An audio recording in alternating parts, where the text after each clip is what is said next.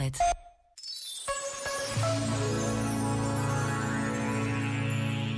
Sobre os diferentes modos de viver a espera, afirmou Bento XVI, existem modos muito diferentes de esperar. Se o tempo não for preenchido por um presente dotado de sentido, a espera corre o risco de se tornar insuportável.